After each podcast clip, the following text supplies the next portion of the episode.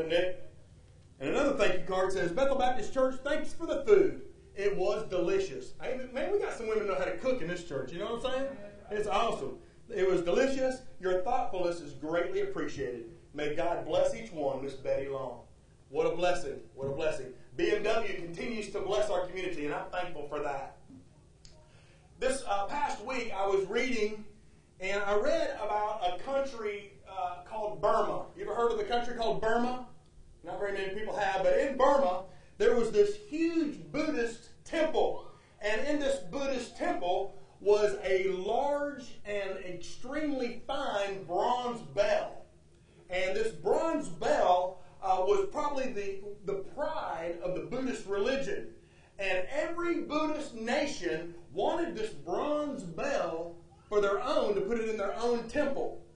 But during one of the wars between these nations, an enemy took this bronze bell, and as they tried to cross the river, it fell over and it sank to the bottom of the river and into the mire at the bottom of the river. For years, engineers tried to recover the bell, to raise the bell, but they couldn't do it. At last, one very clever priest asked permission to raise the bell. And he said he would do it only if his temple got the bell. Permission was granted, and the priest had all of his assistants to fasten thousands of bamboo rods to this bronze bell. When the last bamboo rod was attached to that bell, the buoyancy of the bamboo rods began to make that bell rise until it rose to the surface of the water. Faith can lift the heaviest of burdens. Faith can move the highest of mountains. And every whisper of believing prayer is like one of those bamboo rods. For a while, your prayers may seem in vain. For a while, it may seem like you're just praying to the ceiling. But then comes a time when that last prayer is lifted to the throne of God. And behold, the walls of Jericho fall. The highest mountain is laid flat. And the enemy in your life is defeated. Keep praying. The Bible says to pray without ceasing. And friends, when you and I lay our lives alongside the Word of God, we learn something very special. We learn that God can be trusted at His Word. Now, with that being said, how many here today would like to see their lost loved ones saved? Hallelujah. How many here would like to see the marriages in our nation restored and even get better? Hallelujah. How many here would like to see the obstacles and the barriers to God's greatest blessings removed? Hallelujah. How many of you would like to see your bodies and the bodies of your loved ones healed? Hallelujah. How many of you would like to have a more fulfilling, a deeper, more intimate relationship with the Lord your God? Amen. If the answer to any of those questions for you is yes, then I guess the first thing you need to know is, how can I do it? How can I have those things? Can I tell you that Jesus wants us to pray prayers that remove mountains? He wants us to pray prayers that move mountains out of God's way for our life. In Mark chapter 11, the Word of God tells us in verse 12 that the next day when they, Jesus and the disciples, had come out of Bethany, he, Jesus, was hungry. Isn't it good to know that the Lord your God got hungry when he was here? He was hungry. And seeing from afar a fig tree having leaves, he went to see if perhaps he might find something on it. Now when he came to it, he found nothing but leaves, for it was not the season for figs. And in response, Jesus said to it, he said to that tree, "Let no one eat from you ever again." And his disciples heard it. Now you need to go on down to verse 20 for the rest of the story. Now in the morning as they passed by, they saw that fig tree. And they saw that fig tree dried up from the roots. And Peter, remembering, said to him, "Rabbi, look! The fig tree which you have cursed has withered away." So Jesus answered and said to them, "Have faith in God." Have faith in God. "For assuredly I say to you, whoever says to this mountain, 'Be removed and be cast into the sea,' and does not doubt in his heart, but believes that those things he says will be done, he will have whatever he says. Therefore I say to you, whatever things you ask for when you pray, believe that you receive them, and you'll have them." Let us pray. Father God, every single one of us here today have mountains in our lives. Obstacles, hindrances to your perfect will. Lord, we pray in the name of Jesus today, you teach us how we might remove those mountains so that we can be in the center of your perfect will for us. In Jesus' name, and all God's people said, amen. Friends, to pray prayers that remove mountains, you and I need a greater understanding of what faith really is. So many people don't really understand what faith is. So I believe that Jesus and the Scriptures give us four significant facts about faith, four ways to move the mountains, to move the hindrances from our life. And the first one is that you and I need to be sure that we're relating to the person of faith. Relate to the person of faith. You and I must identify the object of our faith. You've got to ask yourself this question: in what or in whom do I trust? Who do I trust? The critical words that Jesus said is, "In God." He didn't say, "Have faith." He said, "Have faith in God." You see, faith has got to have an object. Faith has got to have an object. Faith by itself has no value. Only the object, only God, has value. Faith in God. Brother Bill, what is faith in God? Friends, it's the absolute conviction that God is who He says He is.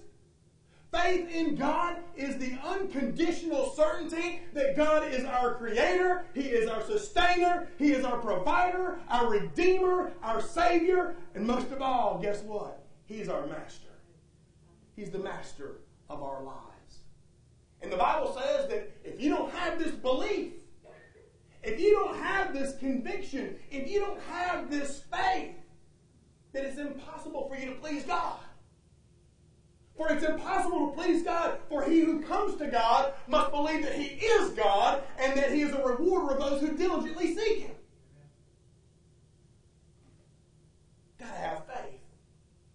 But the Bible never says, "I want you to have faith in faith." He says, "I want you to have faith in God." But many people think that way. It says, "Well, I just got to have faith." But so often, a great difficulty comes up, a great problem comes up, and the believer feels that he or she needs to somehow arouse his or her faith. Some feel that if I can just stir up enough faith, I can overcome this obstacle. If I can just stir it up enough, I might be able to move this mountain. But can I tell you that man's faith don't move mountains. God moves mountains. Have faith in God. And I believe that our problem is that most of the time, God doesn't remove mountains immediately, and so you and I think we got to help instead of just having faith in God. But we got to realize, friends, that our faith is built. Trust is built. Our relationship is built, and sometimes these things take a little time. So we need to wait on the Lord and continue to have faith in God. Think about it. Every time that somebody came to Jesus, it seemed like they were real weak in their faith. Yet even with their weak faith, God still saved them, God still blessed them, and God still helped them to overcome their obstacles. Think of Matthew chapter 14. Jesus came walking on the water out to his disciples, and Peter asked if he could join him out there on the water. He got out there and the waves started to rise. And the wind began to howl. And can I tell you, it scared Peter. And when he got scared, he began to sink. But when he started to sink, Jesus was right there to save him, even in the midst of his weak faith. You remember what Jesus said? He reached out and he caught him. And he said, "You of little faith, why did you doubt?" Have faith in God. You see, despite his fears, despite his doubts, Jesus was still there to save him. We just need to have faith in God and grow past those fears and grow past those doubts. And not only must we identify the object of our faith, I need to tell you this morning, you need to know the object of your faith. The more one knows about God, the more one believes in God. But you got to know it. Consider two men who went out onto a frozen lake to fish. The first man is told to go on out to the middle of the lake, cut a hole and start fishing. He's assured that the ice is thick enough to support him, and so he begins to step out on the ice. He takes that first step and he begins to get a little anxious. Another step, and he begins to get downright fearful. And after each cautious, anxious step, he grows more and more scared. Finally, his fear takes over. He can't stand it, and he gets on his hands and knees, and he crawls back to shore. Now consider the second man. He courageously and boldly walks out to the middle of the lake. He cuts a hole in the ice. He sits down, he begins to fish, and he catches more fish than he can carry. Three important questions for you about that story. One, what supported the man who were out there fishing? It wasn't his faith. It was the ice, the object of his faith. Two, which one had the strongest faith? Of course, it was the man who was out there fishing, catching dinner, amen? The other guy went out there with weak faith, and he came crawling back and hungry. What made the difference in the faith of these two? Just one thing. One man knew about the ice, and the other man didn't know about the ice. And so it is with removing mountains in your life. You must know the object of your faith. You must have an intimate relationship with the object of your faith. You got to know about God's infinite strength. You've got to know about his complete sovereignty over every facet, over everything that goes on in this universe. You've got to know that his perfect will just may be that you be strengthened through this mountain. So you've got to identify and you've got to know the object of your faith. You've got to identify and know the person of your faith. Now there's a second fact, a second way about removing mountains that hinder your life, and that is to recognize the purpose of faith. The purpose of faith is to remove the mountains in your life. That's the purpose of faith. What do mountains represent in your life? Think about it. Mountains represent immovable objects. Mountains represent impossible things. Mountains represent overwhelming obstacles.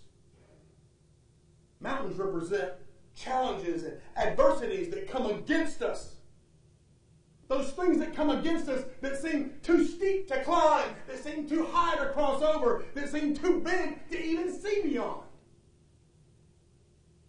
Mountains represent broken hearts. They represent broken relationships. Mountains represent diseases and sins and doubts and unbelief, disobedience and compromise. Those are mountains in our life. Mountains represent the barriers, the hurdles, and the obstacles that stand between you and God's perfect will for your life. Some of them seem like Mount Everest, and some seem like just a molehill. But no matter their size, those mountains have got to be removed for you to be where God wants you to be. Have faith in God. Have faith in God, then say to this mountain, be removed. Did you notice that Jesus said, speak to your mountains? He said it, not me. He said, say. Say it louder. Say to that mountain, be removed. Talk to your mountains. What you're doing when you talk to your mountain is you're identifying something that stands in the way of you having a perfect relationship with God. You are identifying something that is standing in the way, and you're asking Him to remove it. You want it gone because it stands in the way of you and Him. Now, you need to know that that mountain may seem like a barrier, but all too often our mountains are also tools. They're tools that help our faith to grow. They're tools that glorify God as we work with those mountains. And when you recognize those mountains as things that glorify God, when you recognize those mountains as things that might help your faith to grow, then you need to come to the point and have the courage to say, please, Lord, if you're going to be glorified, don't remove this mountain. His will be done, not mine. So Jesus has identified the person of faith, and He also identified the purpose of faith. But He goes on, and He speaks about retaining a possession of faith. Now there are two great ways to have faith in your life. One is prayer, and one is hearing the Word of God. What is prayer? Prayer is two-way communication between you and your Heavenly Father. That involves a little bit of talking, and it involves a whole lot of listening, amen? But which one do we like to do the most? I didn't hear you. We like to talk more, we like to listen, don't we? See, like so many of God's promises, there are crucial conditions. For mountains to be removed, Jesus said, you must pray. You must pray. You must pray. The Bible says in verse 24, when you pray. He's assuming that you're going to be doing that. He says, when you pray, don't doubt, but believe. And say to that mountain, be removed. In prayer, what we're trying to do is strive to remove the doubts in our life. Those mountains of doubts in some cases.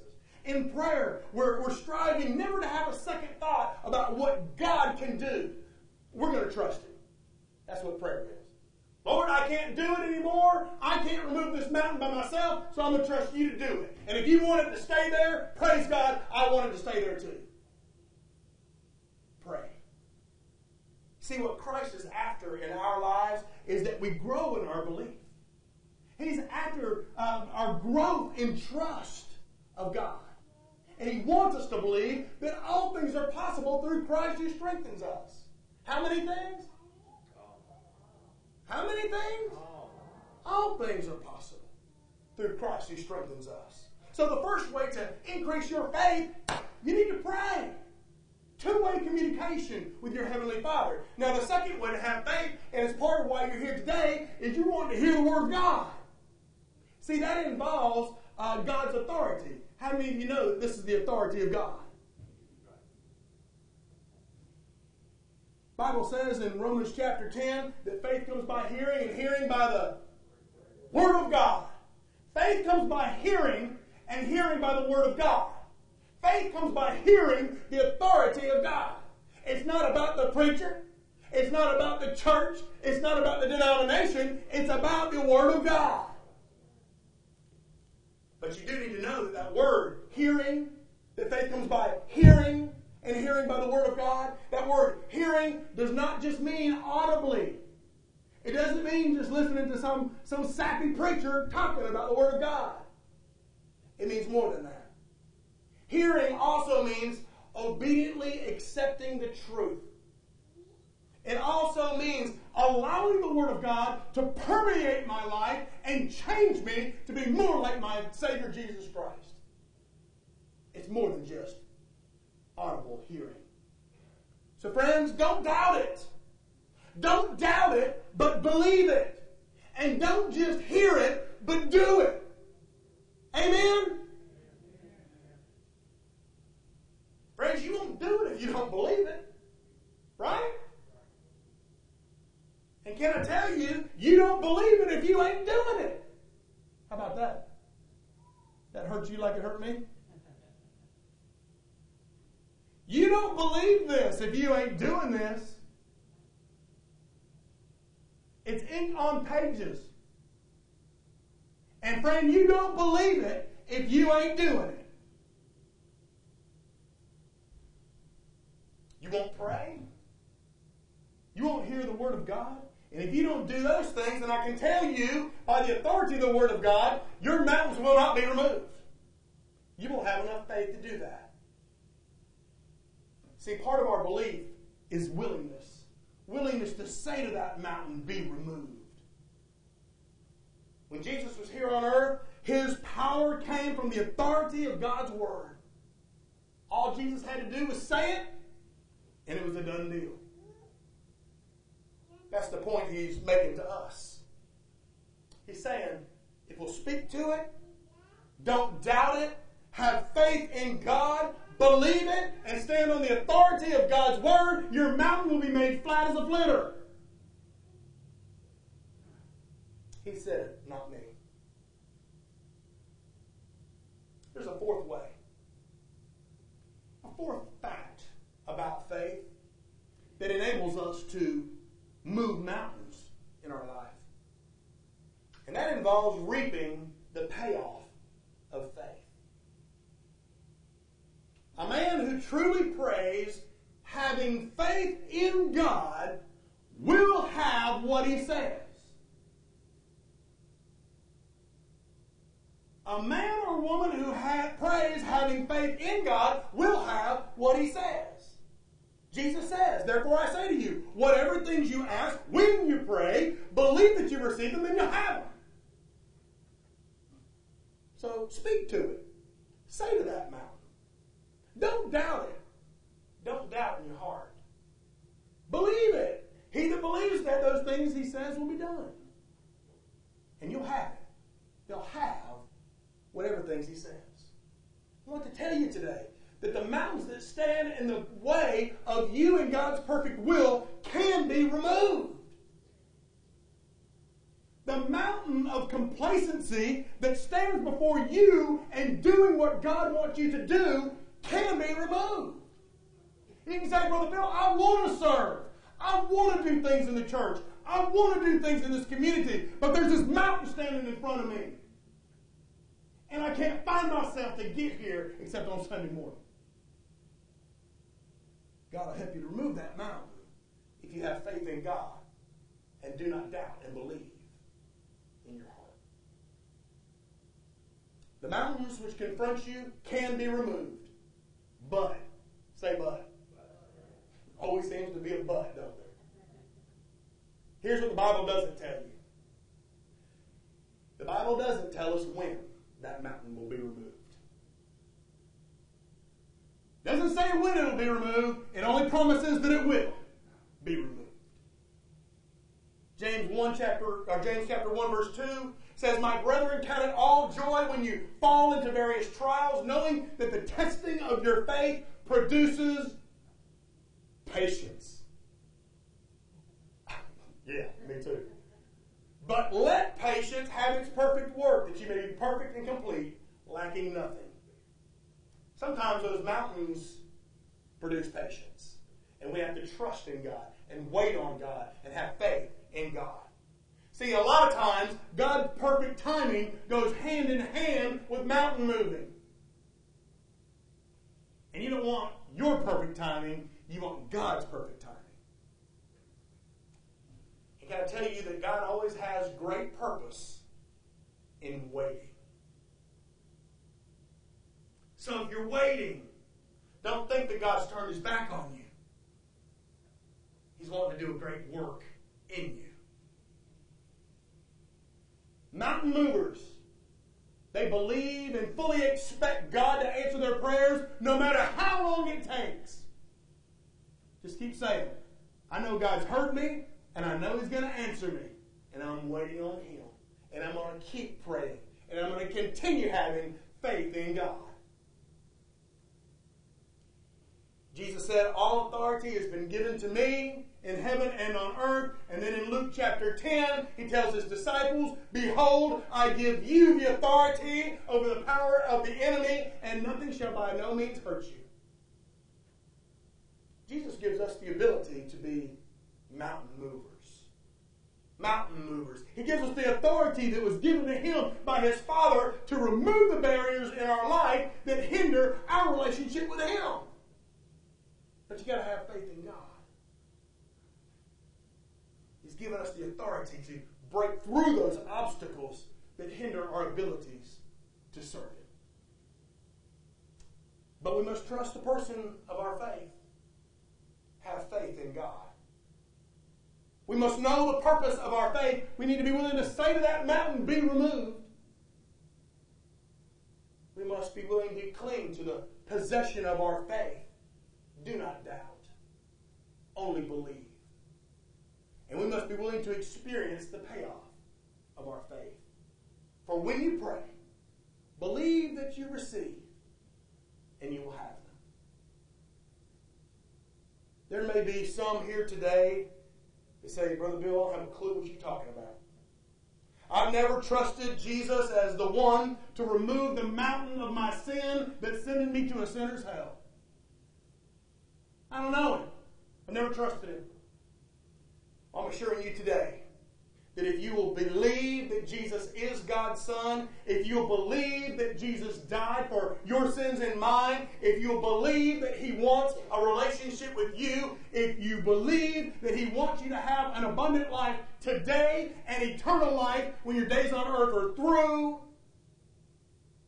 if you can believe that, by the authority of God's Word, I can tell you that whoever calls upon the name of the Lord shall be saved. What kind of mountains have you got in your life? Been trying to handle those mountains yourself, have you? Have faith in God. Say to that mountain, be removed. When you pray, do not doubt. Believe. And you will have that which you ask. Let's pray.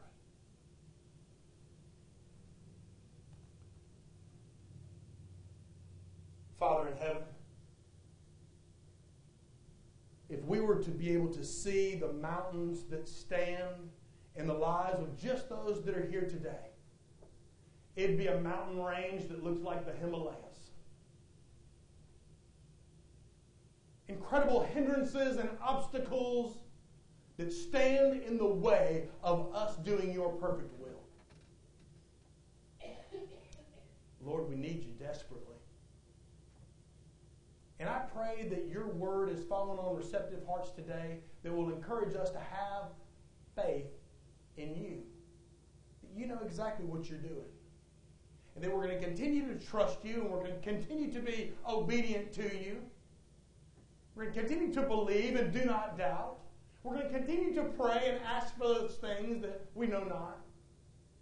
And we're going to trust you and continue doing what it is you've called us to do, to make disciples of all nations, baptizing them in the name of the Father and of the Son and of the Holy Spirit, commanding them to do all the things that our Lord and Savior Jesus Christ has commanded us. Father, I thank you for your word.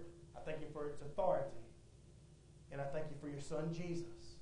And if there's one here today who have never placed his faith in the life that Jesus gave for us, behold, today is the day of salvation.